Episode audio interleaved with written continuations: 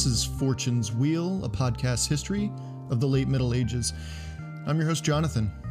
This is episode three A Storm in Every Port.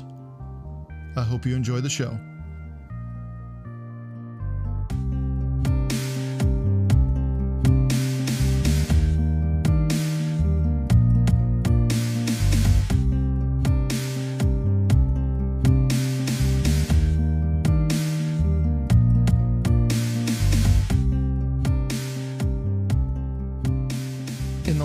Episode, we saw the proud ealdorman of Essex, Byrhtnoth, bravely fall in battle against the Vikings. It's very hard to tell what might have happened had Byrhtnoth not fallen, had he been able to continue to lead his men, had he been able to see the battle to the end. He might have witnessed the backs of the retreating Vikings as they escaped back across that causeway. He might have ordered another lobby of arrows had he still had bowmen standing at that point. He might have seen the Viking leader's body at his feet, dead or dying in the mud. He might have been the architect of a Saxon dominant island from then on, under the leadership of his king, Ethelred the Great? Hmm. The events of the next several decades might have played out much differently. There's simply no way of knowing for sure. History is aggravatingly stubborn with its secrets and what ifs. However, what we do know for sure is that the is that none of that happened. The ealdorman fell, and short of the epic poem The Battle of Maldon and a statue commemorating him today in the city of Maldon, Byrhtnoth all but faded into the background of yet another Viking raid on the English mainland. We should be wary to allow such a figure and such an event to just fade away. This battle, as mentioned in the last episode, this battle is but a flicker of changes to come. The English rose up, and by all accounts, the battle ended as much and as I dare say, a narrow Viking victory. Both sides took devastating losses. The Vikings, as far as we know, they didn't give chase, and they certainly stayed clear of the town of Maldon itself. Had they seen a commanding victory, they would have most assuredly ransacked the town in a, hey, while we're here kind of way. But this didn't happen. The Vikings, for sure, re- retreated. Word of this battle reached Ethelred soon after, along with the message from, a, from the Danish king. Byrhtnoth was dead. Maldon was spared. Pay a tribute or suffer the consequences. So, not one for arguing with Vikings at this point in his reign, Ethelred capitulated. I mean, it was the Vikings of all people. Compromise wasn't exactly their strongest suit. Ethelred, known today as Ethelred the Unready, rather unfortunately, actually, well, see, he began to pay what is now called Danegeld. Essentially, Ethelred pays what was 10,000 Roman pounds of silver, which, if my math is correct, is roughly 7,250 empirical pounds or 3,300 kilograms today. He paid this to the Danish king, and raids will have ceased. Well, for a while anyway. Every agreement the Vikings made should come with a tag reading, quote, for a while anyway.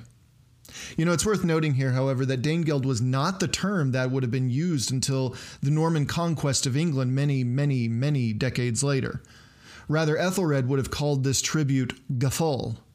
But for the sake of this podcast going forward, we'll just refer to it, we'll, just refer to Gafol as Danegeld for clarity. That's the word you'll see in most history books, is Danegeld. So, speaking of clarity, do you remember the lack of clarity as to whether it was actually Olaf Tryggvason leading the Vikings at the Battle of Maldon? So, just as a quick wrap up here, quick review, we know that he was seen in the English Channel in the 980s through to 991. And these are from the Norman accounts of him taking port and, and resting his warband. And we also know from the Anglo Saxon Chronicle manuscript that an Olaf was seen passing through the channel at that time. So, though we don't know exactly where he went immediately after he left Normandy, we do know that he ended up in Norway shortly after the Battle of Maldon took place. So, over the course of the next three years, from 991 to 994, Danish forces, who could have also been the Viking fleet who attacked Maldon if it wasn't Olaf Tryggvason, see, they swelled in number and repeatedly attacked the English coastline, contrary to the Danegeld collected to prohibit this kind of activity. Meanwhile, back, on the, back in England, Ethelred had fathered three children with his wife Elfgifu during this time. Not a lot is known ex- about exactly who Elfgifu was. There are couple possibilities as to which family she belonged to, but the most likely of them is that she was the daughter of Thored, Ealdorman of York in southern Northumbria.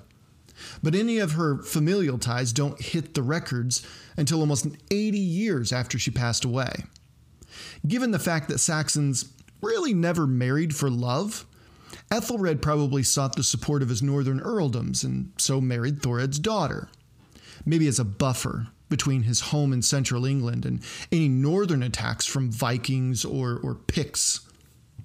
Elfgifu, she would die, we can only assume from childbirth, as she, between 991 and around 1002, would give birth to several children. In 990, so one year before Maldon, she bore him a son they named Ethelstan. A quick connection about marriages Ethelred could have married off his son Ethelstan to one of Thored's daughters. According to contemporary record, and Ethelstan was listed as an Atham, or son in law, of Thored's and was counted among the dead at the Battle of Ringmere in 1010.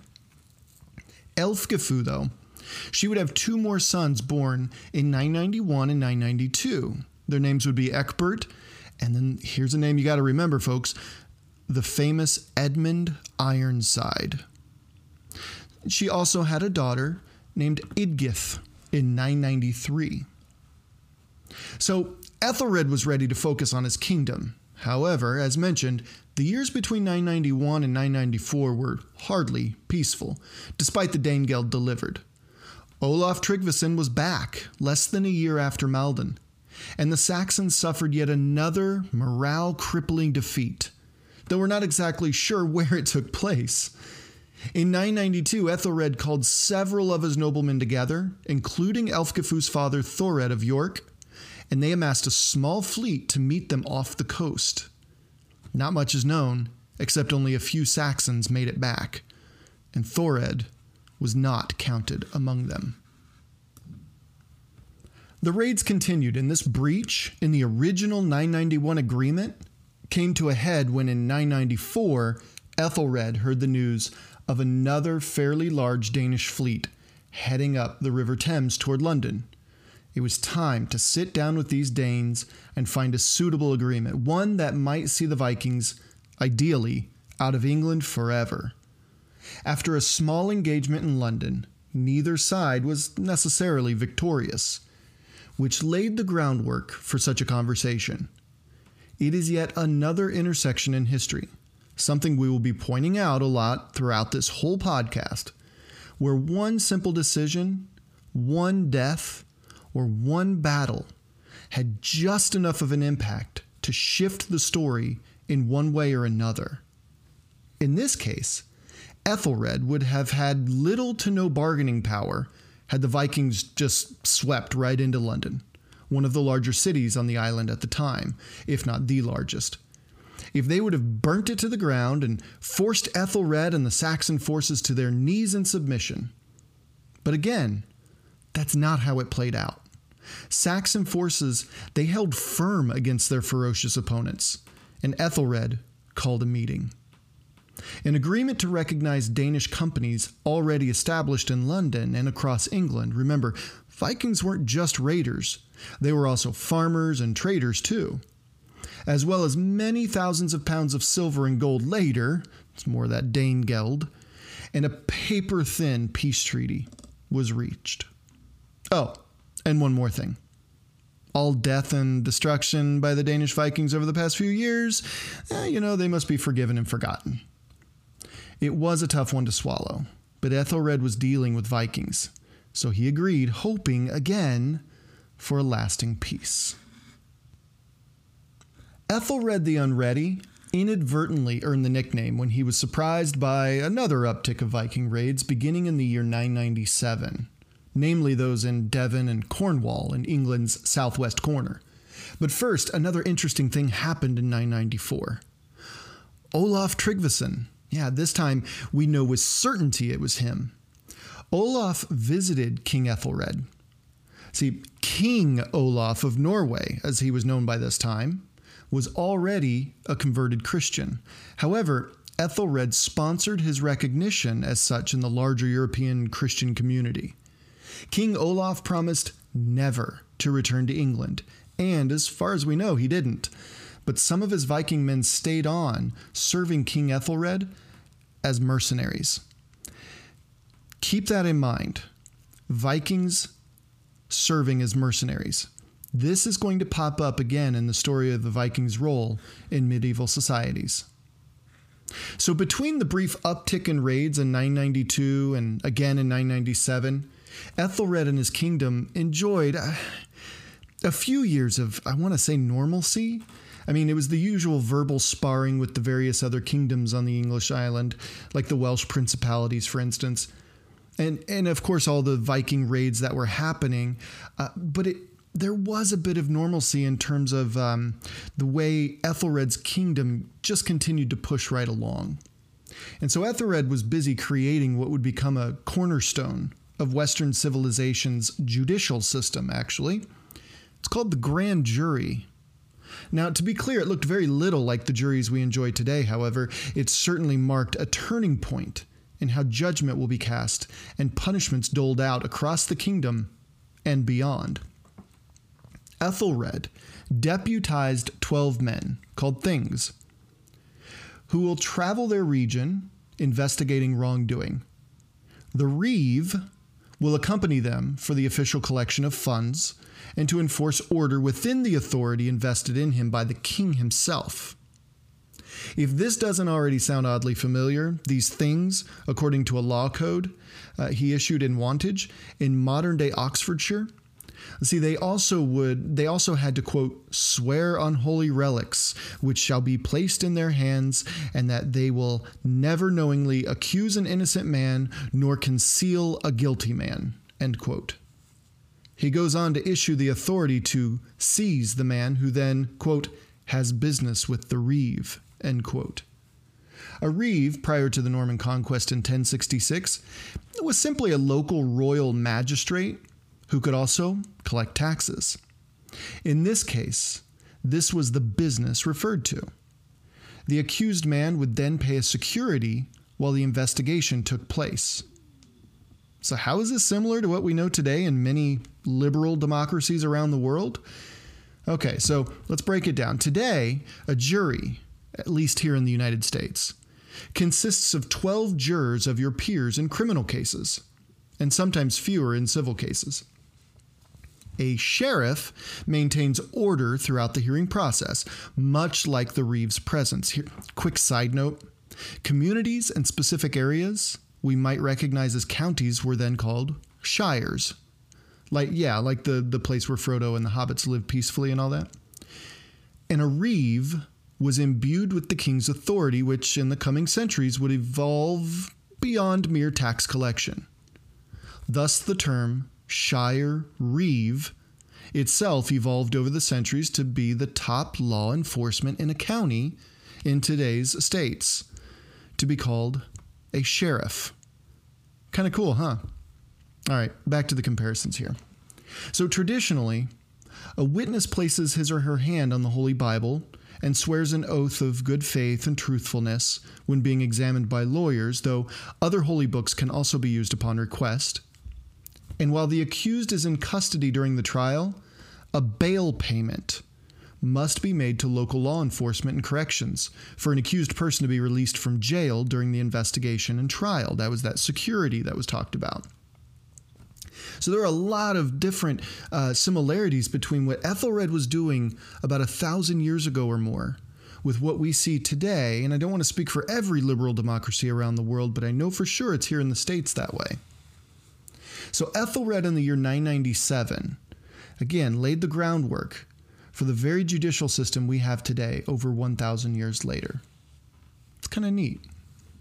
But see, if only it were really that simple, though, there's, there's that nuanced piece of history again.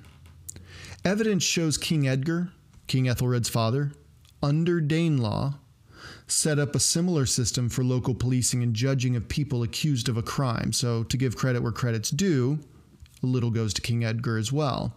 However, Ethelred looks to have streamlined it and for the times modernized it for efficiency and efficacy. If anything, it was a step forward, closer to resembling something we can appreciate a jury of peers who looks at evidence, the evidence investigated, and then presents it, uh, and then presented it in order to come to an accurate conclusion which is then decided by a higher seat of authority to establish legal guilt, as well as sentencing should someone actually be convicted. So, again, a lot has happened in Ethelred's kingdom during the years between 991 and 997, much of it occurring in the realm of civic reform. I hesitate to use the word peace to go back to that word, but even a partial peace allowed an odd stabilization across the island not complete stabilization, of course, but a, a slight reprieve that allowed for everyone to at least take a few deep breaths. What's in store for the English, the Welsh, the Scots, the Celts, the Picts, and the Irish will create ripples that, without exaggeration, they're still echoing today. So, remember when I mentioned that context thing when you look at history? It's good to have a context of things going on. Let's take a quick break from the 997 narrative to go back in time about five to six centuries, all the way back to the early 400s. Just go with me on this. Within the century, with Germanic peoples beginning to coalesce their powers and forming various mini empires, such as the Vandals, the Ostrogoths, and the Visigoths, we know so well as the quote barbarians of the north, who then stormed through Gaul and sacked Rome, you know, all that. Well, within the century, the eternal city of Rome collapsed once and for all. Okay, so there's a couple things to unpack here, which we will go into in more depth several episodes down the road here, but try to follow along as I whip through a few things here. First, the still venerated St. Augustine of Hippo was writing his confessions around this time, as well as many other influential pieces that would restructure Christian thinking over the next 1500 years. Second, this is the time of the Council of Ephesus, which was the third ecumenical council of its kind. It was called by the Roman Emperor Theodosius II in order to gather church leaders and thinkers to, at long last, settle differences in Christian doctrine.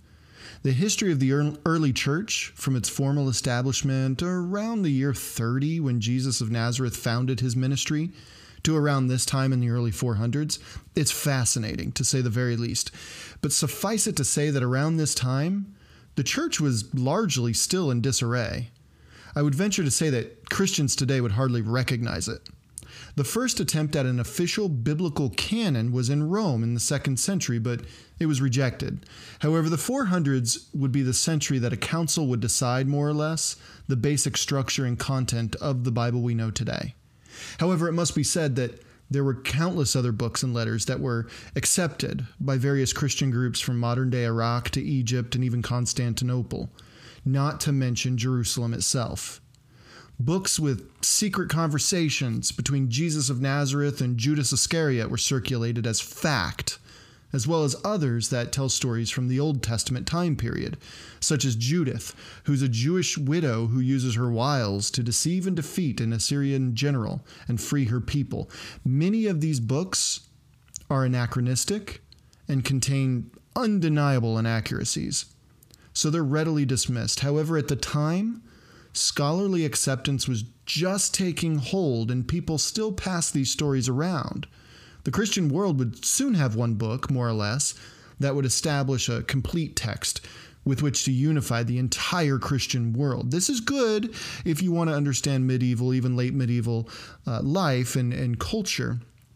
So it's good to kind of get these these contextual things out there in the early 400s. It's when the Christian church really started to take shape as a as a single uni- unit.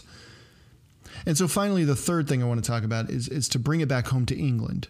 To the mid to late 400s, it was also the time that, according to one legend, a Roman British military commander led a British force to defend the island against the first invasion of Germanic Saxon forces. We know this heroic soon to be king as Arthur Pendragon, or more popularly, King Arthur. Again, context is key. So, early late four or late 300s, early 400s, here we go. In the town of Tours in Gaul, or modern day France, the Roman Church already held sway in local affairs, especially the Bishop of Tours. When Bishop Martin died in 397, a young dandy named Bryce would assume the role. Bishop Bryce wasn't exactly the most pious of church leaders and would, let's say, enjoy worldly pleasures and received accusation after accusation of, we'll just call it wrongdoing, each time being, being exonerated by the council created to make a ruling on his behavior. That is, until a peasant woman wound up pregnant, and Bryce was exiled under the threat of being stoned by the townspeople of Tours. They had had enough, and lower church leaders in the area couldn't really argue. He was sent to Rome and not allowed to return until the Pope freed him from sin. Seven years later, Bryce returned and assumed the role of bishop once more. He would serve as Bishop of Tours until his death and became known as, as an incredibly pious and respectable church leader throughout Europe. After his death, Bryce became Saint Bryce. So, all that said, let's, let's fast forward again 500 years into the future to King Ethelred's England. The Bible and St. Augustine's writings had steered and unified the church, more or less. The Saxons had eventually overtaken Arthur's legacy and, and became the undisputed rulers of Mercia in central England and expanded their territories across the island. And speaking of King Arthur, his name and his stories faded into the mists of the Dark Ages until they were but whispers of legendary times long before. Between 997 and 1001, there was another major uptick in violence around English, Welsh, and Irish coastlines from Danish Vikings, even when Ethelred and other leaders had paid their Danegeld. Then, a whisper. In the Bible, there's a story, and mind you, at this point, no historical evidence supports it.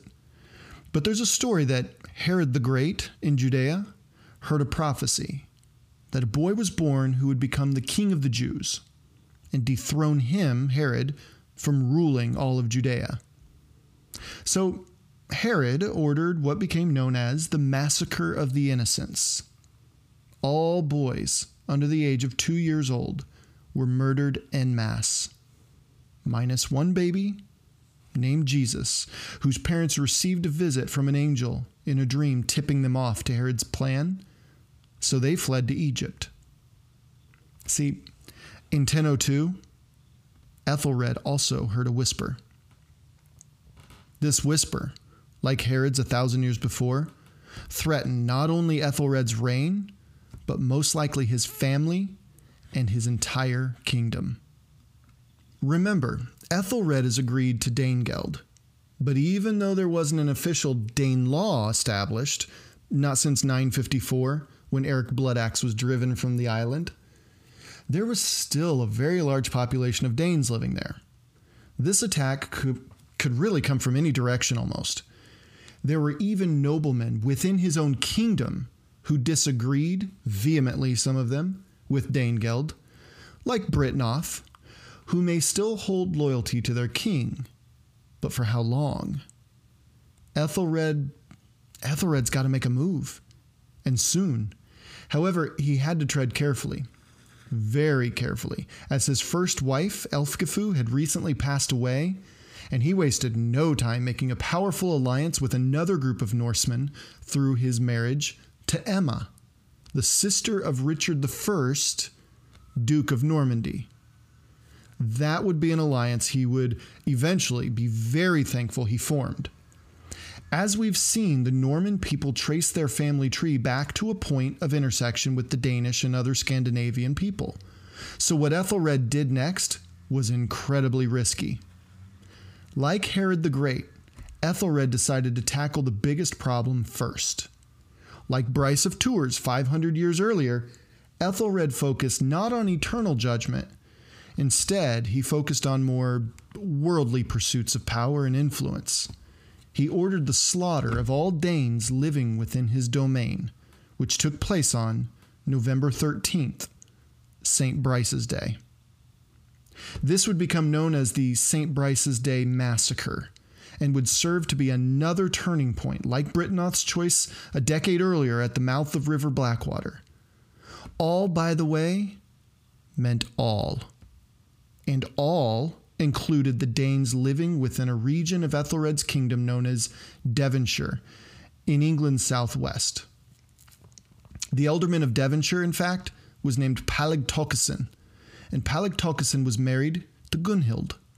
And Gunhild, she was most likely the daughter of Harold Bluetooth. Yes, the same guy we get the symbol for our Bluetooth capabilities on our smartphones, but that's not why he's famous. Harold Bluetooth's son, are you following where this is going? Was Sweyn Forkbeard, the current king of Denmark and leader of the Scandinavian world at that time. So, before we get into the massive fallout Ethelred's decision would have, can we please take a moment just to celebrate some of those Viking names? I mean, these names are legendary. Here are just some of my favorites, okay? So, some of you will probably recognize them. We have the ones I've mentioned already Harold Bluetooth, Sweyn Forkbeard, Paleg Tocgeson, Eric Bloodaxe. But how about these? Ivar the Boneless, Gunstein Berserk Killer, Olaf the Witchbreaker, Harold Wartooth, Sigurd Snake in the Eye, and Hilif the Castrator of Horses. But by far, my two favorites that I've come across are Thorir Trollburster and Eystein Foulfart. I mean, how on earth can this episode possibly continue after that? Well, the Vikings were about to let loose their dogs of war and bring this Saxon king to his knees. I titled this episode A Storm in Every Port, and I need to give credit where credit's due. I saw this quote first used as the title of an online article by Deborah Stadler for History.net. Her article was regarding our old friend and King of Norway, Olaf Tryggvason, who actually was dead by the time of the St. Bryce's Day massacre. And I thought it better fit for this podcast by using it to describe the, the havoc and the change that Sweyn Forkbeard was about to bring to England, to all their ports, their towns, their cities. Written in the 13th century, the Chronicle of John Wallingford tells us that Sweyn Forkbeard would lead almost non stop attacks on England from 1002 to 1009. However, that's a really rough life, so he deputized a Danish Viking named Thorkel the Tall, another great name, to lead the Danish forces between 1009 and 1012. One Saxon highlight, and arguably their only highlight during this time, was from a nobleman of East Anglia named Ulfcytel Snillinger, who, though defeated outside Thetford, gave Forkbeard's forces such a grand beating that they were forced to retreat to Denmark in 1005 for a spell. In the meantime, we can't forget that Ethelred's new wife, Emma of Normandy, is setting up chess pieces that actually won't be in play for at least another decade. But these pieces will continue to shape North Sea politics for decades. I can't stress enough how important Emma is to, the, to this narrative arc. And after her wedding in 1002, she gave birth to her son Edward in 1003. In 1005, she gave Ethelred another daughter they named Goda. And finally, at least for this part of her life, you'll find out what that means later, she had her last son with Ethelred, named Alfred Atheling, in 1005. So to summarize, Ethelred II married Emma of Normandy in 1002. They had three kids over the next three years named Edward, Goda, and Alfred Atheling. Edward, Goda, Alfred Atheling. Don't forget those names. So the Vikings returned in 1006, and by 1007, Ethelred threw his white flag again and paid for two years of peace across England. There, there was rebuilding, and there was time for mourning, and and there was a time for reestablishing trade networks and whatnot. However, this was also a time of intense fear. You can imagine. Everyone, even Ethelred, at this at this point in history, knew the Vikings would return. In Frank Stenton's book Anglo-Saxon England, he claims that quote the history of England in the next generation was really determined between 1009 and 1012. End quote. Not only was Ethelred allowing for his people to slowly heal, but he was also taxing them heavily in order to build a naval fleet, something fairly new to the Saxons of England. This obviously shows that Ethelred and his noble families fully expected a return of the Danes. Things were going pretty well until one of its commanders decided to peel away and use his new force for piracy, a practice their small fleet could encounter. Ethelred had to eat the cost as well as the humiliation. And according to Stenton, the humiliation left an, an unbearable wound on the morale and psyche of the English kingdom going forward. As mentioned, Sweyn Forkbeard stayed home and allowed Thorkel the Tall to attack England, and he started in Kent. It was the largest Danish force to approach English shore, uh, shores since before Ethelred was even born, over 40 years before. The Danes meant business at this point. Thorkel the Tall, man, he was no joke. The Viking scourge this time was relentless, and Ethelred was forced to pay another Danegeld for a reprieve. And I should point out that each one of these Danegeld payments since Maldon in 991, about 20 years ago, were increasingly larger and larger and larger. This must have only come through higher and higher and higher taxes, which of course weighed really heavily on the peasant and noble populations in England. So Thorkel the Tall landed in Sandwich first, but was paid off not to attack those in Kent. He then led his men to London, but after several attempts, he was dissuaded and turned toward Canterbury the seat of the archbishop in England. They arrived in September of 1011 and then set up a siege on the city of Canterbury, which eventually led to the capture of Archbishop Elfehe, or El- Elfea, excuse me. Fun fact, by the way, the same Archbishop, Elfea, who converted Olaf Tryggvason and oversaw the, nine, the 994 sponsorship of Tryggvason by King Ethelred. So, same guy. Now, this next part is really interesting to me It calls into question exactly how much influence and power a Viking leader had over another Viking. This idea of one person controlling a vast majority of others is a fascinating one, especially in a situation in which a large part of those under your rule were people like berserkers and Svenvilking and other military orders the Vikings had. And it'll put and it'll all be put to the test here after the kidnapping of Archbishop Elfea. Just south of London, in Greenwich, Thorkel's men set up camp. They were rich in both loot and morale, so they did what Vikings were stereotypically wont to do. They celebrated. The stereotypes of the giant, hairy, bearded Viking drinking mead out of his battle dented and blood smeared horned helmet while pushing and shoving the men around him, trying to either be the one to tell a story of how they exploded a man's skull with one swing or be the one to capture the affections of a lovely, I don't know, Hilda or Gudrun or Ulfhild. Let's see, these all come from an epic story of a Danish folk hero written in Old English just a century or, or so before Thorkel's men partied outside London, which was called Beowulf. It was loud, it was raucous, and it's probably a bit of a stretch here, but go to any college town bar on a Friday night and the details would still follow the same sad pattern, I'm sure. And hey, it's safe to say, though, as a point of clarification, that there's a much better chance of finding a horned Viking helmet there than you would than you would on some Viking's head a thousand years ago. So there they were, Thorkel's men partying while Thorkel was busy trying to extort the archbishop for some money and valuables in exchange for his release. The men became annoyed, and then the men became angry. Thorkel at first quelled the men, turning them around and going back to the to his fruitless no- negotiations. The archbishop, he wasn't budging. But it wasn't long before the mead ran a little lower, and the temper, tempers ran just a little higher. They returned, and they overwhelmed Thorkel, and they proceeded to beat the archbishop with the bones of a cow. It was a brutal display of dominance and drunken chaos. There was no leader. These Vikings were a single unit, except for one who ended the whole affair with a single blow to the back of Elfheir's he- head with the blunt back of an axe. A sharp crack was heard as the holy man's skull bone exploded.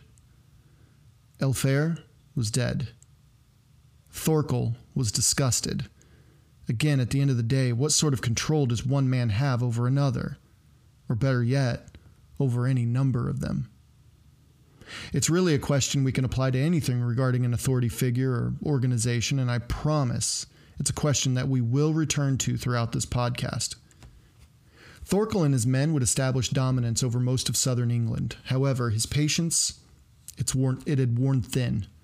Shockingly, in 1013, just as his king Sweyn Forkbeard was launching one last massive grab for power over all of England, Thorkel and 48 ships worth of men suddenly defected to Ethelred and became an ally to the Saxon cause. But as, as we know very well by this point in the story, very little is permanent with the Viking mindset. Thorkel's defection hurt, like pretty badly, because Thorkel the Tall had been around a long time. Since at, like at least the 980s, fighting for his Danish kings, he was a tremendous asset to Denmark and was already being sung about in contemporary Viking sagas. He would still go on to be a tremendous asset to Sweyn Forkbeard's successor, but I'm getting a little ahead of myself there. This guy, he was almost like the Achilles to Forkbeard's Agamemnon. It still couldn't have settled well with his former king, though. Despite this setback, Sweyn Forkbeard would once and for all establish himself as arguably the greatest Viking leader of all time during his 1013 inv- invasion of England. And it seems like it's one of those situations where, you know, you pull a jar out of the pantry and you just can't open it. Some guy nearby is like waiting for the chance to show you up, right? He tries all the tricks. He wipes the sweat from his hands and twists. He puts his shirt on the lid and twists. He takes a butter knife and lightly bangs the handle on the edge of the lid and twists. He twists until he's white knuckling the jar's lid. Breathless, he hands it back and says something about not being any way to open the jar. Then you take one last face reddening try at it, and the jar pops open. From the time Sweyn Forkbeard set sail from Denmark to the time he gathered every inch of Ethelred's kingdom under his command, we're talking a mere matter of months. Ethelred, along with his family, his court, and a decent, you know, contingent of soldiers, fled the 20 or so miles across the channel to Normandy, the home of his wife Emma. As I said earlier, Ethelred was most certainly overjoyed at his brilliant move to marry into the House of Rollo, who was the founder of the Duchy of Normandy. And as history has a way of offering a kind of karmic resolution to things, within a month or two after this great king of Denmark, Sweyn Forkbeard, crowns himself also as King of England, February 3rd, 1014 to be exact, he died. Sweyn Forkbeard was dead. This would usher in, if you can believe it, an even larger figure in Scandinavian history.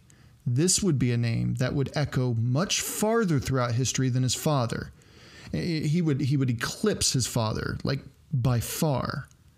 And while founding the largest and most influential Scandinavian Viking empire, yes, empire, they had yet seen or would yet see England would see devastation, as well as a restructuring that would redirect its future into situations so inconceivable in 1014 that not a single contemporary person would believe you if you told them.